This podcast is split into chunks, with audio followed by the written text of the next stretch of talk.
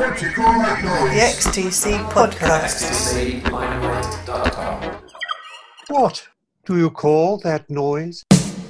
What do you call that noise? Science friction is burning our fingers this month as we look into the job of the record company archivist. Hello again. I'm Mark Fisher, and in this month's episode of What Do You Call That Noise, the XTC podcast, we'll be hearing from Jason Repantis, who manages the archives at Universal Music Group. It was his job to dig out the original tapes of the Big Express for the recent Steven Wilson 5.1 Atmos remix, as well as to locate the original recordings of the 3D EP, which has just been released in limited edition vinyl. Shall we have some music first? Of course, we should. Each month, we like to hear the noise that you've been making that connects in some way to XTC. Michael Casey, a previous guest on the podcast, has just released a four track EP called Something Left Worth Saving. And here he is to tell us about a song called Forever Changed. What do you call that noise? Hello, this is Michael, also known as Junglefish, although some of you might remember me as Mick the guitar player in Ecstatic the original and best, some might say, XTC tribute band from the mid 2000s. And if you do remember me, hello. I hope you're all well. I missed you all terribly. And if you don't remember me, or you weren't there, or you weren't even born, well, hi anyway. So, I still write and record music, and I recently released a four track EP called Something Left Worth Saving.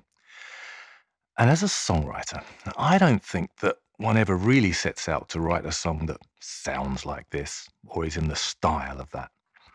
But I also think we can't help but wear our influences very much on our sleeves. And I've been listening to XTC since 1978. So um, there was always bound to be something popping out somewhere. And in this track that Mark's about to play, I've been told you might find the guitar picking style a bit familiar or maybe you won't. And yeah, that's the beauty of music. So, anyway, the track is called Forever Changed. Uh, it features my good friend Fleur on vocals, the ever wonderful string quartet, the Jungle Strings. And if you like it, you can find me on Spotify, Bandcamp, and all the other disreputable streaming platforms. Just search for Junglefish. And that's it. Hope you like it. Bye, everyone. And I remain ecstatically yours. So much for pillow talk. I'd never seen you smile that way before, and it's nobody's fault. If dark seems to be light and less means more, after all that we've been through, you still find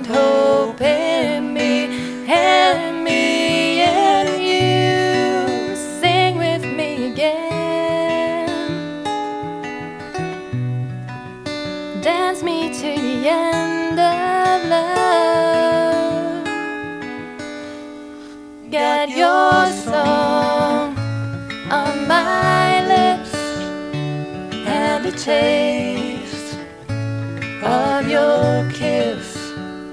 I feel your strength to my fingertips, forever changed. After this.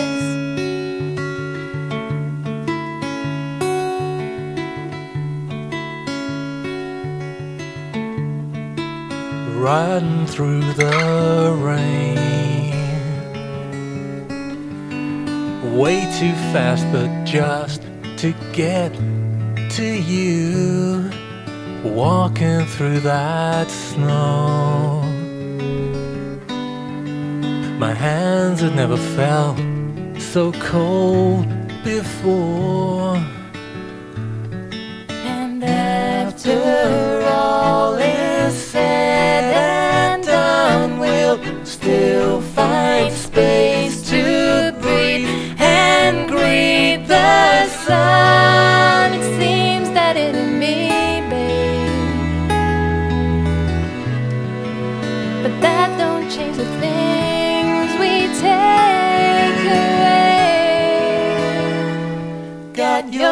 Song on my lips and a taste of your kiss. I feel your strength till my fingertips forever changed. After this, got your song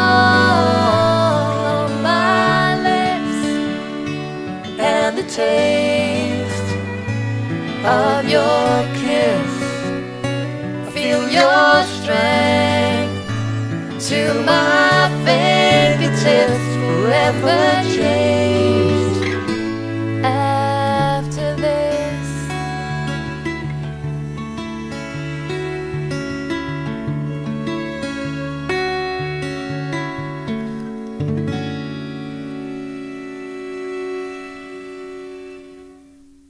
Thank you very much, Michael. I'll include a link to the music of Junglefish in the podcast information. And while we're enjoying a Knights in Shining Karma vibe, let me remind you that this podcast could not happen without the Knights in Shining Karma and other wonderful supporters on Patreon. If you're looking for a New Year's resolution, how about popping over to patreon.com forward slash Mark Fisher and joining them? It would be fantastic if you could show your support. And if you opt to be a knight in shining karma, I'll read out your name at the end of each episode. A reminder that uh, you can buy your copy of What Do You Call That Noise? an XTC Discovery book at xtclimelight.com, where you'll also find details of all the podcasts. What do you call that noise? We couldn't let this episode go by without paying tribute to Wes Long, a long-time XTC fan who very, very sadly died at the start of December.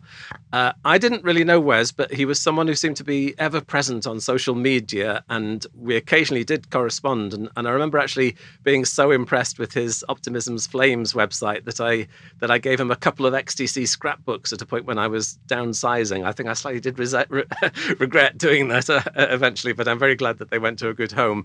Um, and um, if you check out your copy of Fuzzy Warbles, of course, you'll be able to hear Andy Partridge's song for Wes Long. So um, uh, he he had a, a, nice relationship with with Andy, um, and someone who knew knew him better than I did was Todd Bernhardt, who is with me now. Hello, Todd.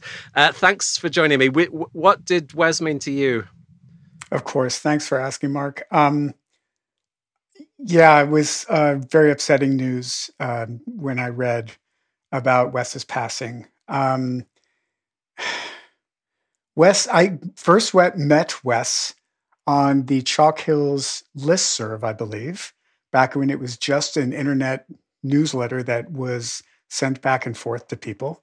Um, he was one of the early pioneers in trying to get the word out about the band.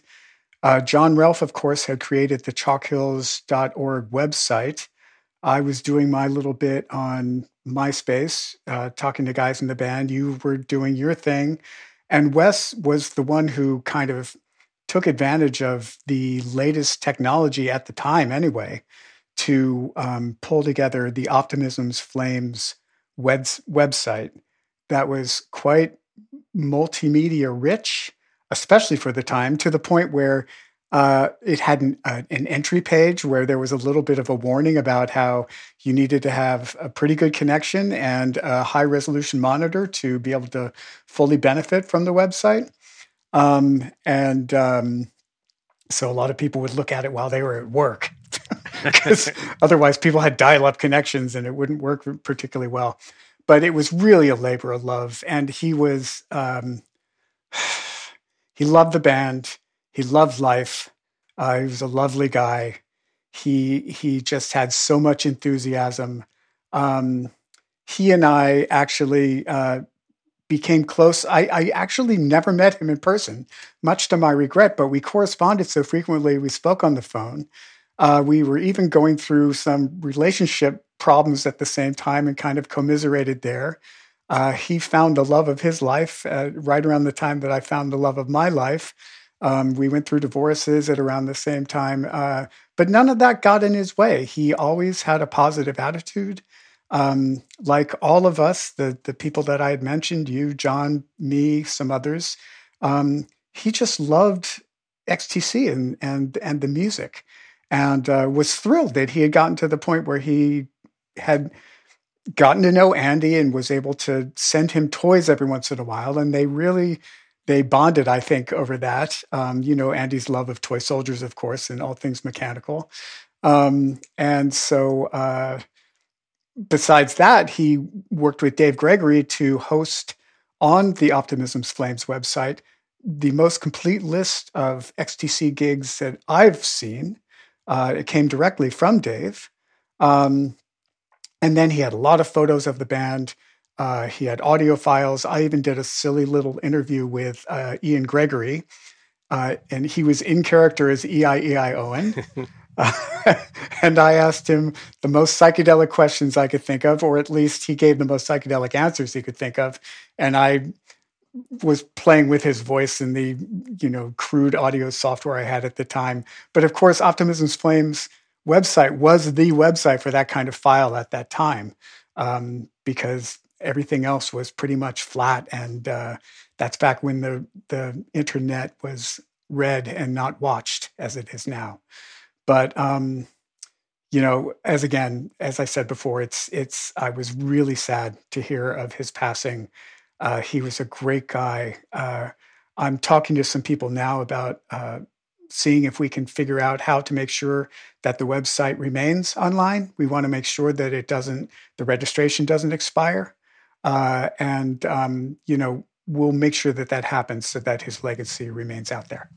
That's fantastic that you're doing that, and all of the things that you were saying were, were, striking so many bells with me. That whole idea that I remember it well that that that the internet was at such a point where somebody doing something imaginative and, and creative and, and as beautiful as the Optimism's Flames website was was really unusual and and did uh, take up a lot of bandwidth and it was a sort of big deal that it, that that he was doing that. And like you, I still on a you know, because because of my uh, role in, in the center of the XTC universe, I'm still referring back to that live uh, list of, of, of of gigs because it is. Yeah. Um, there are some glitches, I think, early on in the um, in the running order, the pre Dave Gregory things, but it's immaculate after that.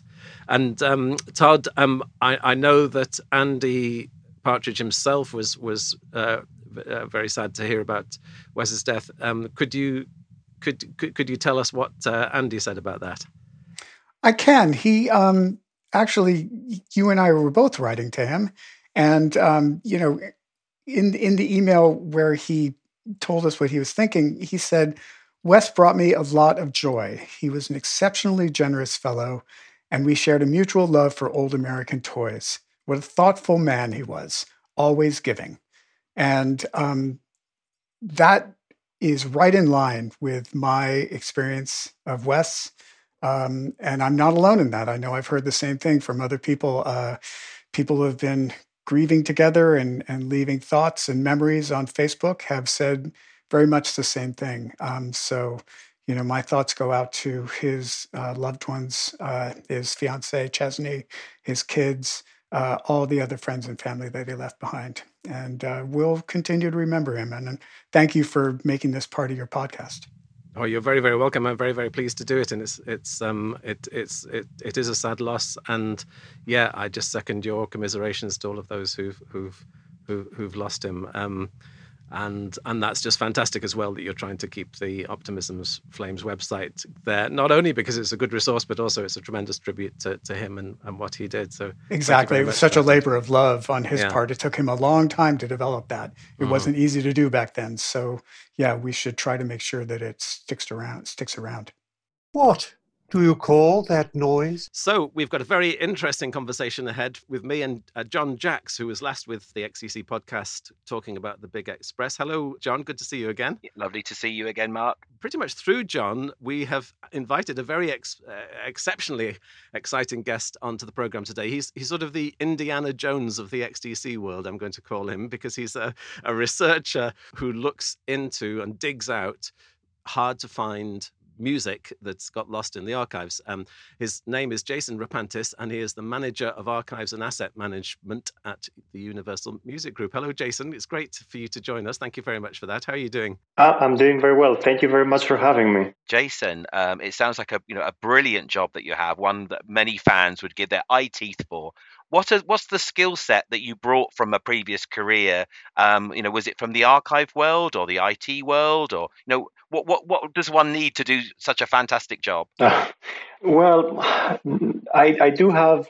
So uh, after graduating from high school, I um, I did briefly go to university for computer engineering, but then I decided that wasn't for me. So I um, I joined the Merchant Marine Academy. So I I started um, sailing and working on merchant in the merchant navy industry.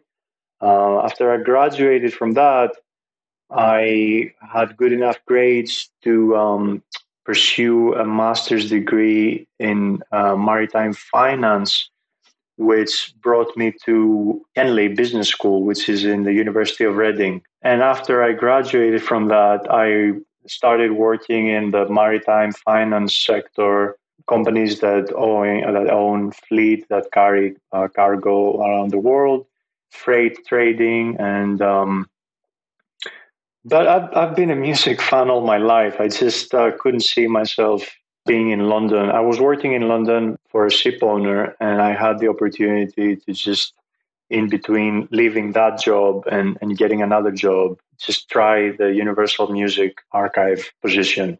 I really clicked with that job, and and and of course the job changed as the the streaming uh, became so much more popular, especially during COVID, and then you had all the social media. There's there's no more old music. A song from the 60s can become viral tomorrow, so there's going to be huge demand for it. Maybe maybe it popped up on a video or social media, and so the archive of a record label is there's a lot more interest to it than you know let's say 10 years ago when there was no social media, there was no streaming. Uh, but but yeah, my background is different. I, I don't know what kind of skill set, except being a big music fan. Well, it, it sounds like knowing where your your assets are and your fleets are, and attention to detail, and finding those finding those pieces of information and collecting it in a in a logical logical way maybe the thing that you had that both roles have in common. Yeah, yeah. I did spend my last job before Universal. I spent quite a bit of time going through charter party terms when it comes to freight uh, trade agreements. So maybe that's where I got my attention to detail uh, skills. I'm interested when you introduce yourself to people at parties or or you know strangers on a train. How do you describe your job? In this day and age, where so many things are digital. It's hard to put the archives in context sometimes, but uh, we, we, try to explain it to people as um, trying to find the best source, audio or video, for uh, a project. Uh, it could be a reissue, it could be a, a restoration uh, in 4K, it could be uh, looking for something that's never been released, it could be loss of rights. Uh, an artist uh, has signed a new deal, so the the physical items need to move from one archive to, to the other. And not everything is digital. Uh, uh people have a different connection these days to the digital, to the streaming and the digital version of music, but a lot of recordings know, from the 50s, 60s, 70s, uh, they exist on analog tape. And there is a big archive. All record labels have one. And every time something is needed, uh, someone has to go look for the best solution for, for the project. This is pretty, pretty much what we do there in the archives. And, and there's a team in the US, there's a team in the UK, and we all work on, on different projects depending on what the request is about. Maybe this is a naive image in my head of a sort of vast warehouse or a vast library where all of these tapes are neatly ordered from A for ABC to X to XTC, and you just go along the shelf and find it. But um, where, I'm sure that's wrong. Where are you actually looking? Where where is the, where are these physical things? Right. Okay So there is there absolutely there is a huge facility and it's custom built to preserve sensitive assets uh, as far as security, temperature, all kinds of safety precautions that uh, I'm not an expert on, but I I have seen it and I I've worked in it for for a, a period of time. But nowadays we work mostly uh, either from the office and either remotely. And whenever we need something, we can request a scan. You wouldn't have just anyone walking into this facility browsing the shelves, right? Uh, it just wouldn't be safe. And there's dedicated personnel, and we work with a company that uh, looks after archives and, and, and document security. And, and they would pick something up from the shelf, they would scan it, and they would just send us a digital file of what this item is. Now, each item that is in this vault uh, has a unique barcode, which is how we search for items, uh, which is we use a database, uh, which is how we request a scan of this item or how we would um, uh, request to retrieve this this tape. Because if it's a tape we need to, let's say, transfer, we need to uh, bring it up from the vault. We'll take it to the Abbey Road engineers that we work with. They'll work on the tape and and and and digitize it basically and, and provide us with a higher resolution audio file that we can then use for the next stage of the project, whatever that project may be. How often does it happen that the tapes that you expect to be there are not there? Not very often. I would say the majority of the times we do find what we're what we're looking for. Going back to the 50s, 60s, again 70s, 80s, you would see every tape they, they had a little card in it, uh, and every time someone would pull the tape from the shelf, they would stamp the card with a date, right? So it was a very complicated thing to borrow something from the archive.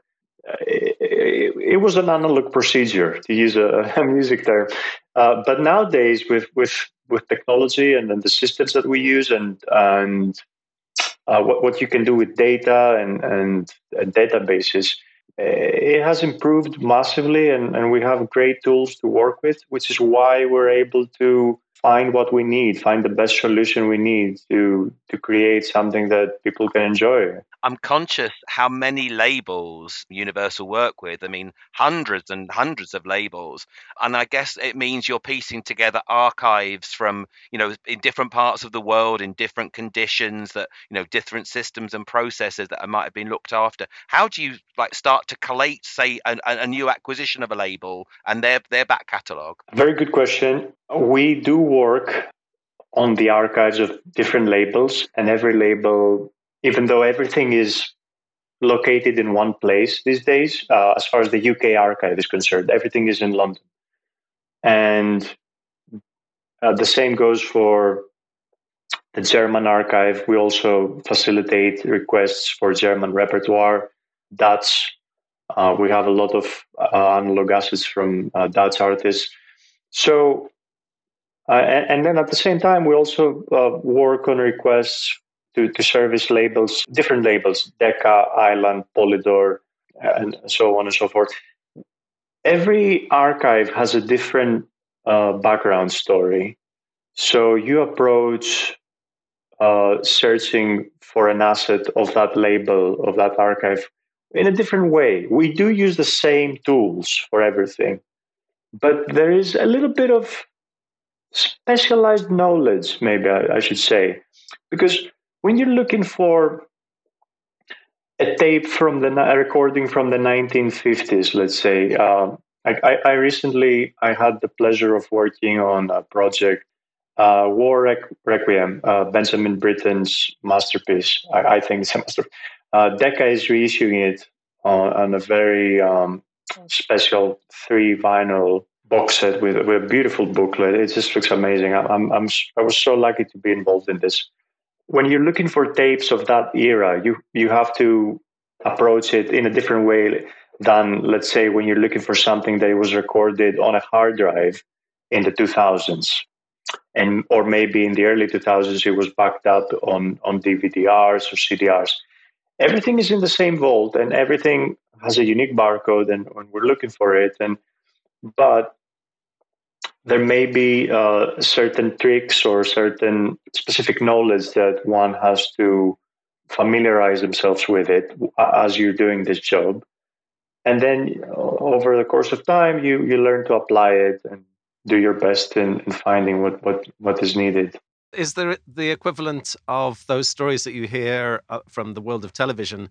So the BBC will particularly when there was live broadcasts and they'll they'll admit that in the 1960s, the you know the major programs, Doctor Who or whatever, will suddenly have uh, just not exist because they taped over whatever tapes were made or the tapes were never existed in the first place. Is there is there the musical equivalent to that that people in the past have just not been very careful about what they they did with the tapes, or uh, uh, because the way that you're describing it, it sounds more um, more organized.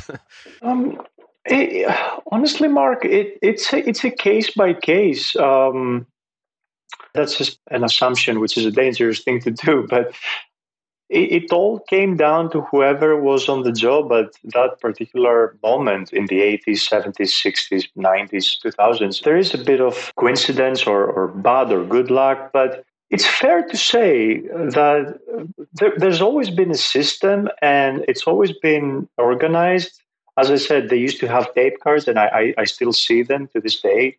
And you can see all the dates throughout the decades, all the times that the tape was pulled. So someone was was was keeping a record and making sure this tape, you know, goes back to the vault once the engineer or the studio is done with it.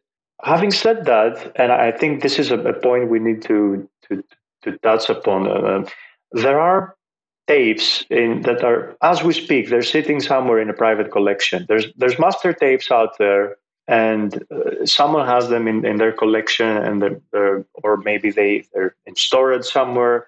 And unfortunately, or they show up on eBay or other websites, auction websites.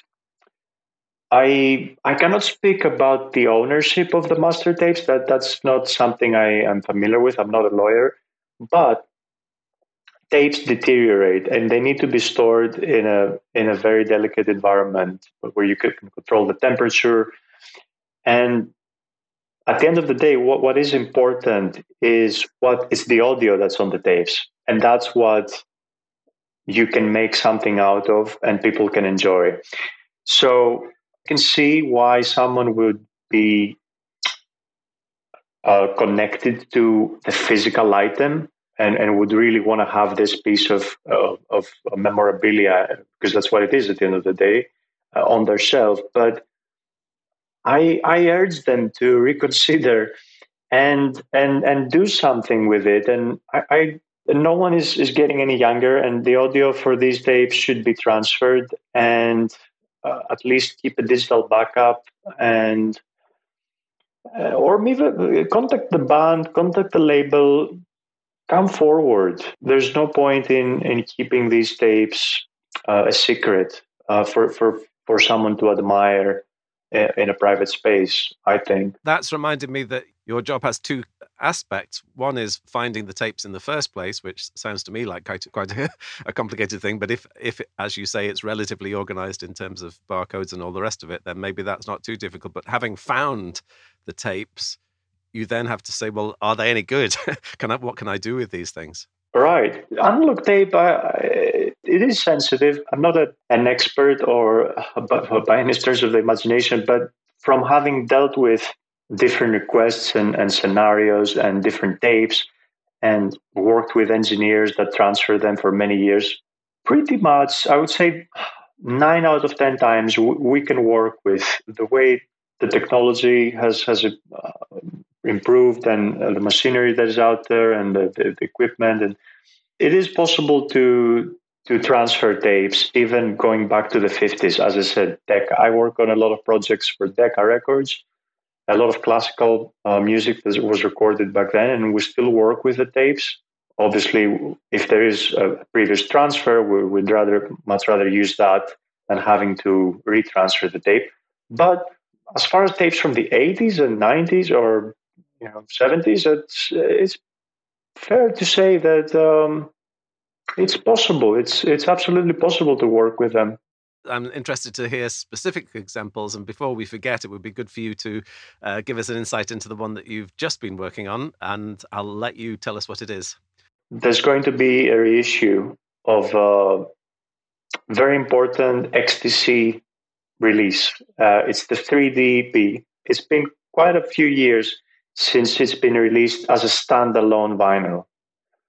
And why this release is important because it came straight from the master tapes.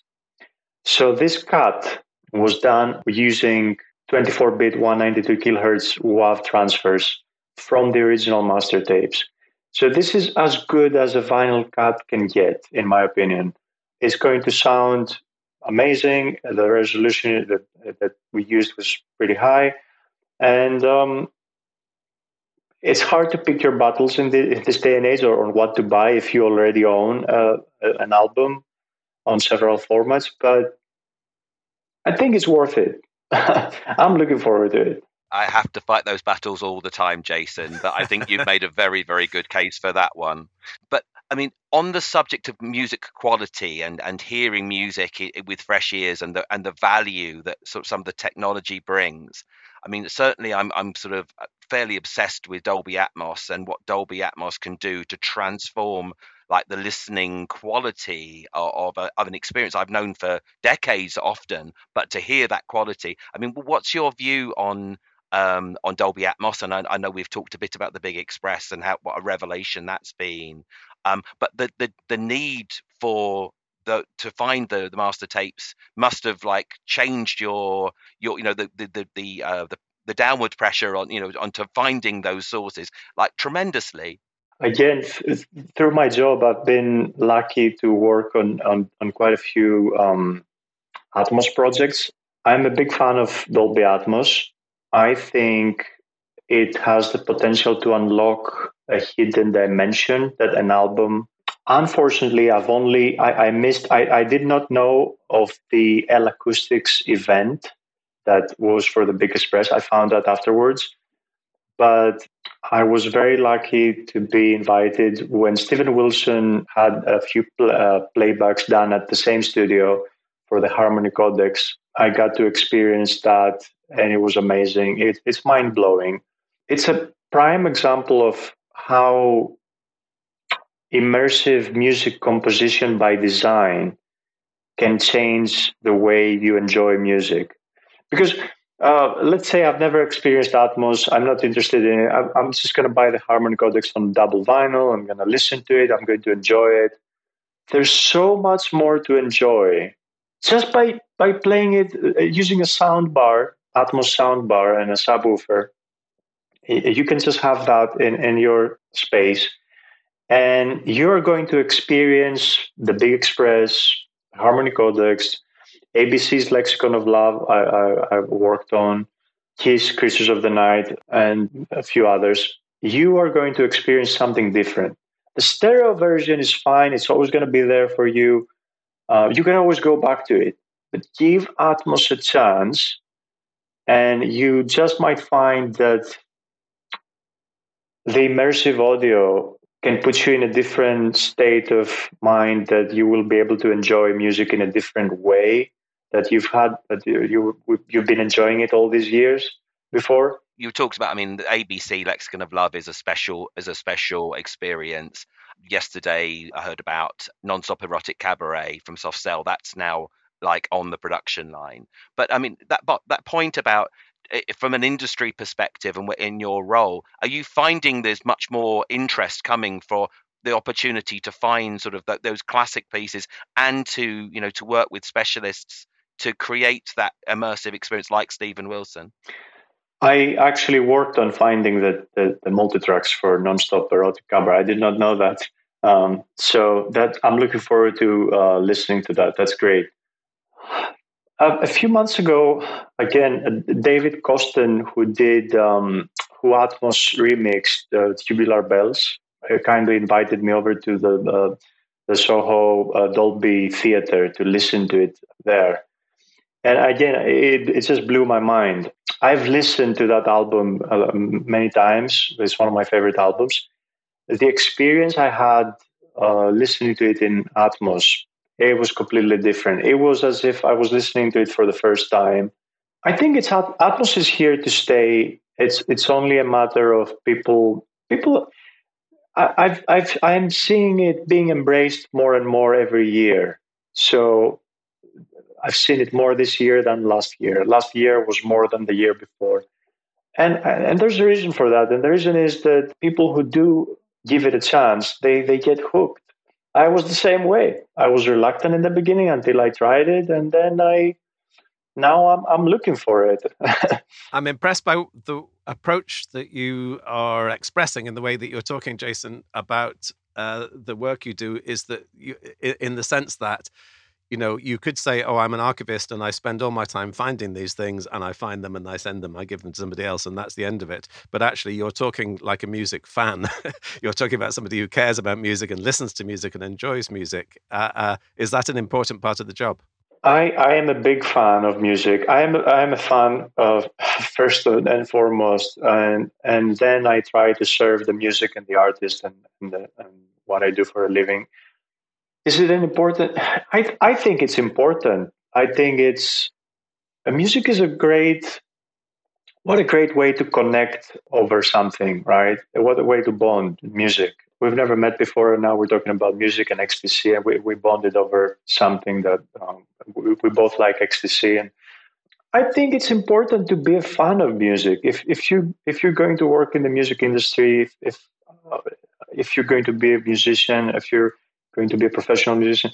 Is it a, is it a job? Sure, it is a job. So you, you have to be professional and, and, and, and do certain things that are expected of you. But being a fan and realizing that you're creating something that other people are going to enjoy, because let's face it, uh, you go into someone's house and you see a huge vinyl collection, uh, right? Uh, and they've they've clearly made an investment there and they've spent a lot of money and it's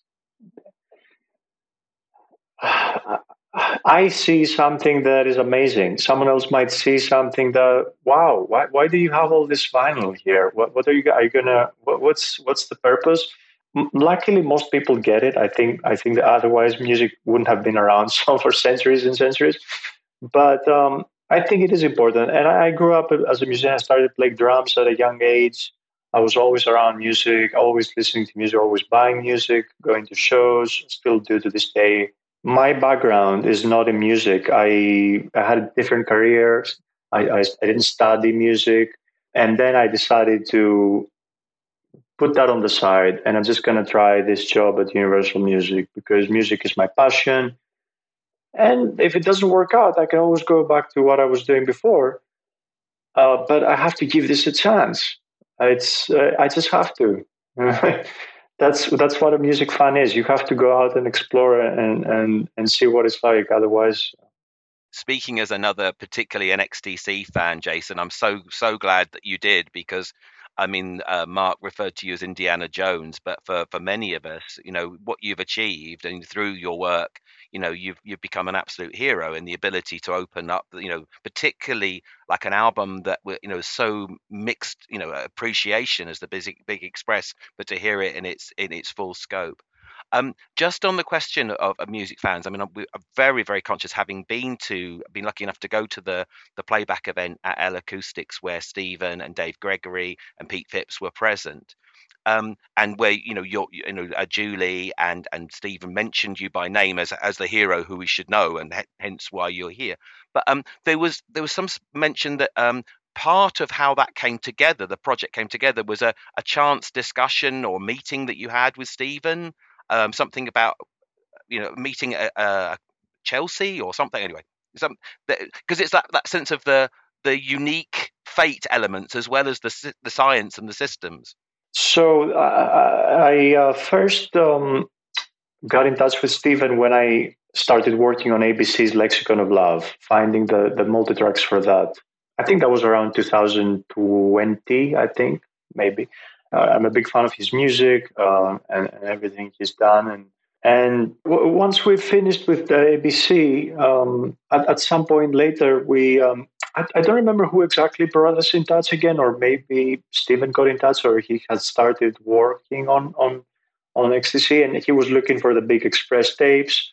Uh, which is, I, I, I went back to the archive and I started looking at tapes and putting the session together, um, trying to match uh, the studios and the, the, dates. And then we had those tapes transferred, and, and Stephen worked from the files. The, they're all multi-track recordings of this, and he recreated. He worked his magic, and he recreated it.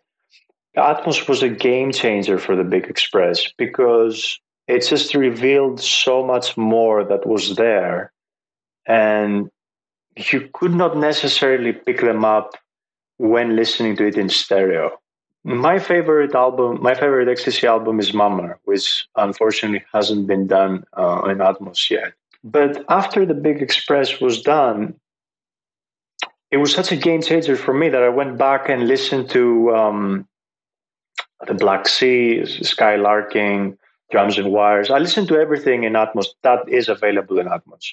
I still think the Big Express is, is special. I, I don't know if other people share this opinion, but I think it just changed. It just added so much. The the Dolby Atmos uh, treatment added so much to this album, and I think it can happen. Some such thing can happen sometimes for specific albums. Uh, you might find things, listen to things that were not there in the beginning, just because there was no space back when they remixed it in, in the 80s, you know, when they mastered it. So now, Stephen uh, did a, an amazing job uh, unlocking all this, all these elements, and and presenting them for someone to enjoy. I'm intrigued because you just mentioned Mummer as an album that, that the tapes haven't been found for. Um, for a long time, the the official word was that nobody knew where the tapes for for the Big Express were. I think because it's part of your job, you, are taking it quite casually. Oh, I just got in touch with those people, or I checked that studio, or whatever. But what what specifically do you have to do to find those tapes that previously people said we don't know where these things are? Honestly, Mark, I I, I don't know why people would say that. It's um, it's just um, it's it was it was nothing. Maybe it's because I do this every day. For I've been doing this, but it's just a straightforward job that um, we browse an archive and we try to put together the missing pieces of the puzzle. We're looking for tapes. Uh, we know that these tapes are two-inch multitracks. We know sometimes we know the dates, uh, the year that we know the studio, the producer. So we use all of these different uh, elements that they can put together a story, and then one of the most common difficulties is having track titles under different uh, under working titles. Uh, it could be that a song uh, until the very last minute had a different title. All this time you're looking for track number eight, and and you cannot find it, and you have the rest of the tracks of the album, and and and then you have a song title that doesn't match anything, and and then of course, maybe the tape hasn't been digitized yet. That's that's why you cannot uh, go. Uh, the engineers are still working on it, or or you're not sure if this tape is going to solve your problem. So that's which is why you haven't called it up from the vault. We had this issue with uh, Lexicon of Love. Actually, there was a song that was particularly difficult to find, and it was because it had a working title. I, I don't remember exactly what was the title, but it had a working title. So every tape I looked at, it just had that song title, working title. And at some point, we've we've tried all kinds of tapes. Stephen Wilson, I mean, he's patient. he's so patient uh, because I, yeah, I, I, kept sending him audio, and uh, he would listen to it patiently and say, "No, this is not it," or okay, yes, this is this is good. We, we've got this missing keyboard part from that song or whatever. And uh, in the end, I, there was just a, a, couple of tapes that had this track title that didn't match, didn't fit any other uh, any other uh, album. Didn't just wasn't. And, and we transferred the tapes and we listened to it, and it was the track we were looking for.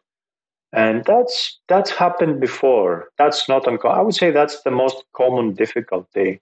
Now, as far as tapes missing, yes, this is something we've encountered, and it's just uh, persistence. I, I have no other explanation, uh, intellectual explanation to give. It's just persistence, trying different things, different.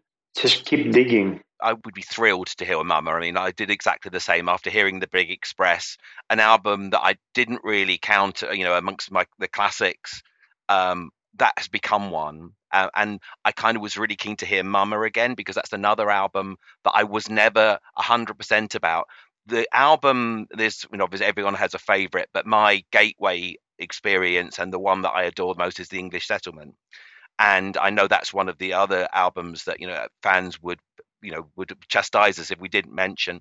And I've read somewhere on that internet about how it's particular singles. You know, that a lot of the multi tracks have been found for the album tracks for the English settlement, but that singles have you know, and I think happened with Life Begins at the Hop on drums and wires as well. And I just wondered if there was a reason you think, from a systematic reason or system reason, why singles might be stored or tracks for singles might be stored in different places or, makes them harder to track down. Um, no, not particularly. Uh, um, usually, what happens is maybe uh, a single was because it's a single, it's been remixed uh, later in the years for example, "Shout" by Tears for Fears, a huge, a huge single.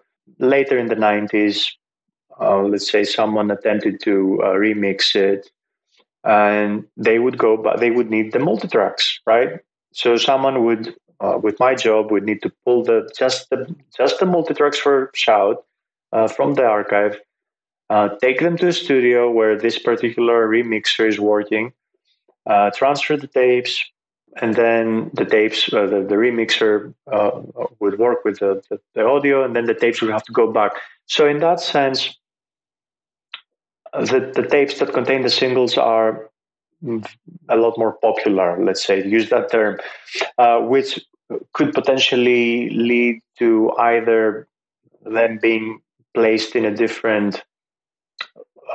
I'm not going to say lost because they would always, uh, yeah, they would go. I think they would go back to the vault eventually. Um, although the studios do tend to keep the tapes longer than than they. A lot of studios also have a, a tape facility, tape storage. So um, maybe they would uh, keep the tapes there for some time, and it would be quite a, a long time until they return them. Or I it's so random that there isn't a particular explanation to that, John. But studios have tape storage units, and you know, 20 years ago or 30 years ago or more, no one was particularly interested for the multi-tracks. All that the, the all that was needed was the final mastered mixed album, right? That's what we need. We need to get the vinyl pressed. We need to get the CD pressed we, we, we don't care so much as to which take of this song ended up on the final album because no one's going to need this piece of information in the future. Lo and behold, 20 years later or 30 years later, we need, we have a, we have a multi-track tape. It has five takes of the same song. And uh, unfortunately, there's no information on the box, a circle marked as master or whatever. So we'll have to transfer the tape and the remix, the Atmos remixing engineer will need to listen to it and, and, find out which one ended up being the take. And you mentioned before that idea of having found the thing that you're looking for, you're then additionally finding the the, the thing with the very best audio quality. In the case of of um, science friction and and the 3D EP, for example, and and for the the Big Express. Did you find yourself with a choice in those cases? Did whether was there a, like an inferior version of of those uh, uh, as well as a superior version? Generally speaking, you'd have let's say uh, the original master tape, a quarter inch stereo master tape from '78, and then maybe in the '80s they they made a copy. Uh, for some reason, they needed to send that copy to a different territory, or it was just uh, decided that we need a copy or to preserve the just the safety really so yes, it, it is possible. You have alternatives. I, I try.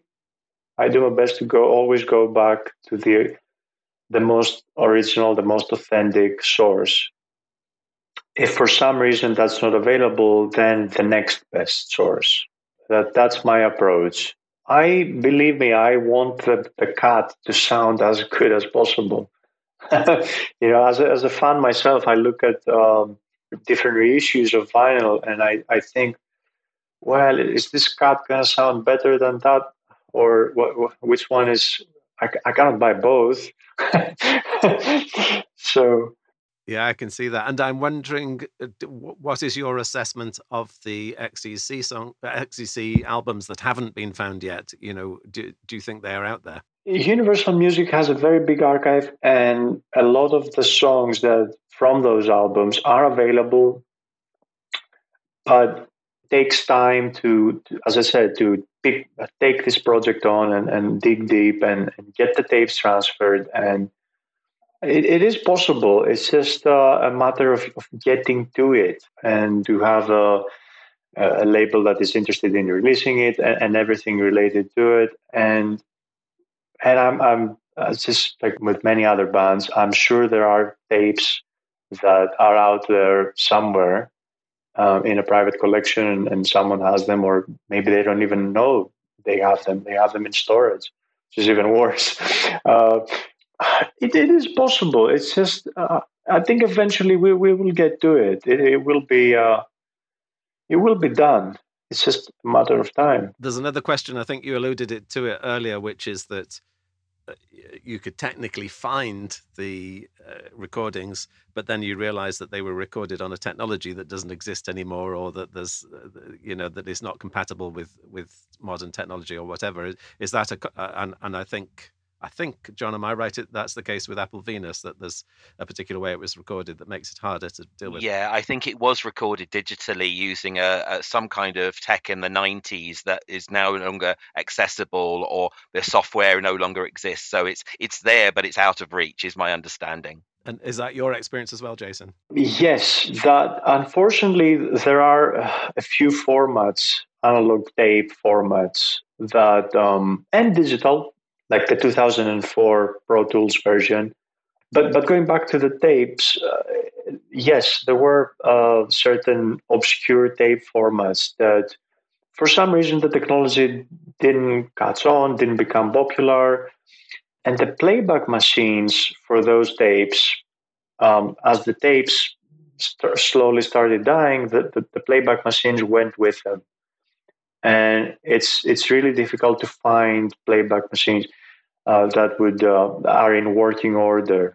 Having said that, these are mm, quite few cases. It's a minority. The majority of the tapes and, and, the technology used, the tapes are still available to this day. The playback machines are working, like two inch dash from the nine dash digital multi tracks, four track, eight track, sixteen track. Uh, we're lucky. I mean, in London, we're lucky in the sense that we, we have all these not only experts, uh, there's a lot of expertise out there, but there's also, it's just equipment. Is is because of London being a music hub, uh, that's where the studios are, that's where you have a lot of transferring facilities.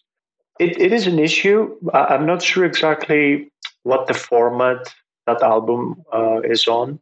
I, I, need, I, I wouldn't mind looking into it actually because it sounds interesting but I haven't had that with uh, any of the XTC tapes I've worked on so far.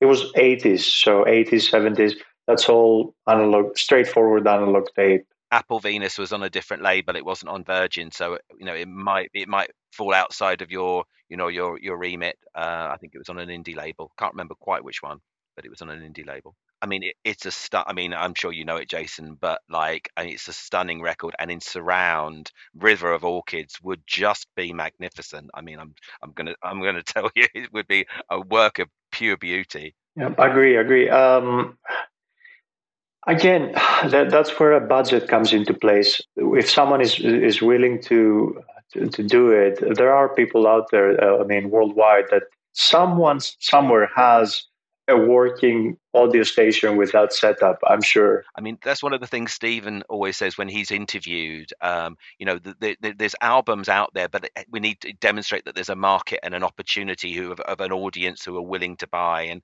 and I guess the, the joy of XTC's community is there's enough of us to make it financially worthwhile to do that research and to do all the hours and you know the hours of time that are required. Uh, the uh, the label it's on is cooking vinyl. I remember it popped into my head. So cooking. Yep, yep, yeah.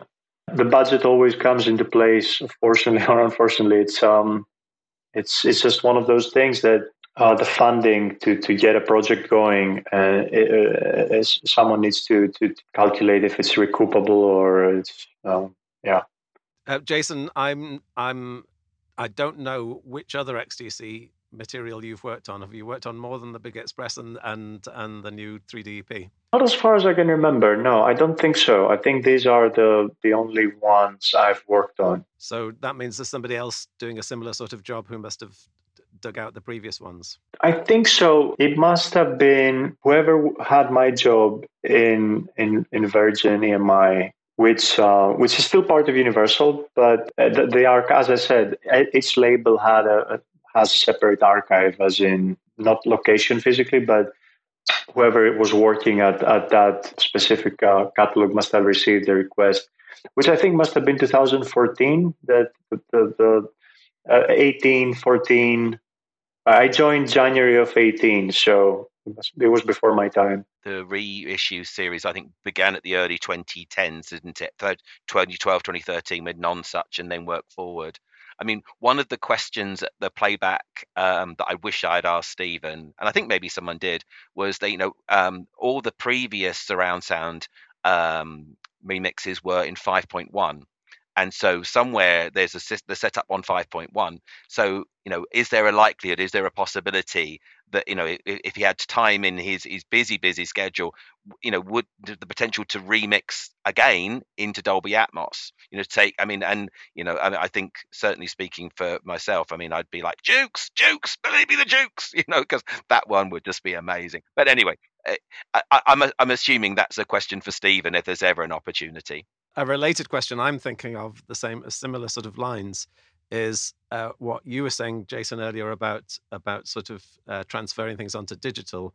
Uh, modern formats is is there a sense of your work um, that you're future proofing it you're making it uh, you're you're transferring these things in a way that can be used for by future generations in a more uh, reliable way than than degrading tape. Yeah, I, I, I um, just an example. Um, just a few days ago, the engineer of a very popular band, uh, English band from the um, 80s, they still perform.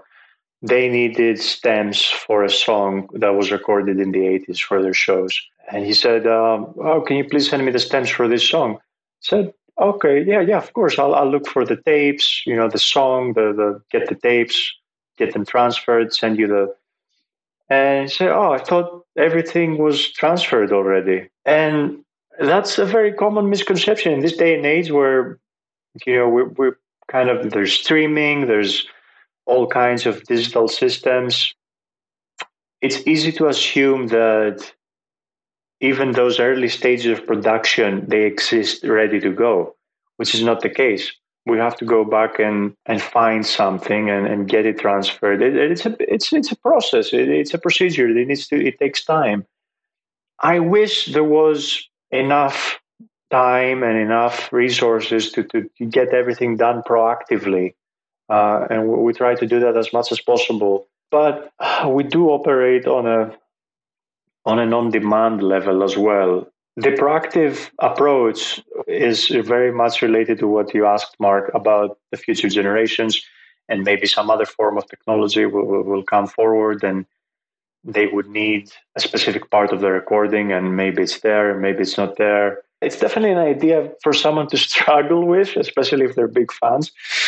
It's just, again, it, it comes down to um, trying to, to, to preserve as much as possible, really proactively, and an important recording, any important recordings. And again, 20 years ago, that's not too long ago, no one thought that one day we're going to need the multi tracks for an album, right? Let alone 40 or, or 50 years ago. So who knows what's going to happen in the future? I just hope that there's, you know, equipment, technology, people around to to get what's needed done to, to do what, what is required. Yeah, it's making me think of archaeologists and like modern day archaeologists will I guess they'll be sympathetic, but they'll also condemn pre- previous generations of archaeologists because you know with all goodwill in the world they were collecting these artifacts from the pyramids or whatever it might have been and, and not uh, and preserve them in a sort of way that can then damage them or or same with painting restoration you know they've put on a, a glossy sheen or something that then da- eventually damages the, the the painting and the and the danger i suppose of what you're doing is is that you could theoretically uh, make it harder for somebody in the future and ideally you'd want to make it better for somebody in the future. I think Steven Wilson de- described it in a very beautiful way. When he is uh, remixing something he um, he's not going to step in like the big express uh, he's, he's not going to change how the snare sounds or how the guitar sounds it's more about preserving the, the, the original and then letting it unfolding it in a different way if I can use this metaphor to apply it to what I do, uh, we're just trying to preserve and archive and and uh, create digital versions of assets that can be used in the future in the highest poss- possible quality. It has gotten significantly better. Every as technology is improving, we, we use different systems and different storage, uh, digital storage systems and, and, and metadata. Um, the stuff you can do these days is is is, is crazy. It's uh, there's so much opportunity and so much potential that it's getting better and better. That's all I can say. You know. And I imagine one of the most satisfying aspects of your job is, as you've described, that sense of, uh, you know, you're there at, a, at the earliest part of the process, but then you get to hear the Steven Wilson remix or whatever it is, and and and you can feel that that you are a part of that, and that's very that must be great, uh, give you a great sense of pleasure and achievement. Oh, it's it's a beautiful feeling, Mark. It's um, it's it's just a way to connect. You know, it's just you get to reconnect with your favorite with a, with an album that you really like, your favorite, or even if it's not your favorite, it's your new favorite. It's become your favorite.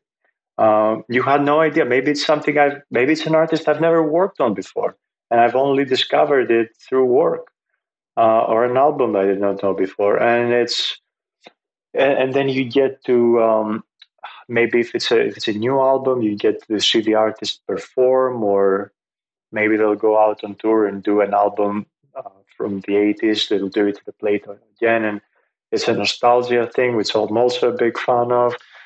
And it's it's what a great way, what a great experience. It's um, yeah, couldn't be happier. I'm incredibly grateful for your role in producing you know some of this music but i'm also thinking of all of the other archivists back in time you know how grateful we must be to them for having systems and you know storing and coding and using the barcodes and the cards and the stamps and how that's all come through. It's a whole you know lineage a whole legacy really. It, it really is. I'm glad you you mentioned uh, that and and them and and for the archivists to come in the future digital or in whatever format it's going to be used. It's something that, like that engineer who thought everything is already digitized. Uh, no, it's it's there is a person somewhere that they're going to have to look for that that tape or that film can. Maybe it's a it's a 4K restoration of a very popular video, or maybe it's it's an Atmos project. Maybe it's just a very very unknown artist and and who has passed on, and there's relatives that are still alive and they would like to have the, the, the rights have reverted and they would like to have some of his recordings. Archivists back then, now, and in the future, uh, we speak your name. that is a lovely way to finish, isn't it? Because it, as Jason thanks archivists of the past, we can thank Jason um, as an archivist of the present and the future, I suppose, as well. So thank you very much. That's been a really fascinating insight into a world that, as we what you were saying at the start uh, that people don't know about, and uh, it's a really in, fascinating insight to be able to see that. So thank you very much, Jason, and to Jon as well. Thank you. Thank you. Thank you both. Thank you for having me. Pleasure. You're welcome. Yeah. What do you call that noise?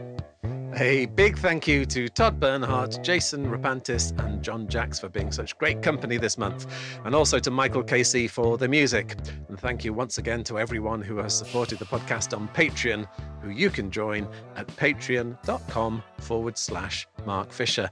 Thanks in particular to the following Knights in Shining Karma Terry Arnott, Kevin Burt, Lorenzo Charchi, Cale Corbett, Liam Duggan, Jamie Dunn, Jeff Farris, Evan Fish, Leslie Gooch, Mike Grafe, Robert Graham, Camille Henry, Stephen Hope, Alan Hughes, Marek Kraus, Jesper Kumberg, Robert Lawlaw, Liz Lynch, Murray Meikle, Yusuf Murrah, Jeff Nicholson, Amy Parkinson, Mark Reed, James Reimer, Michael Sutcliffe, Steve Swift, Mark Thomas, Nigel Waller, John Weddermeyer, Martin Whitley.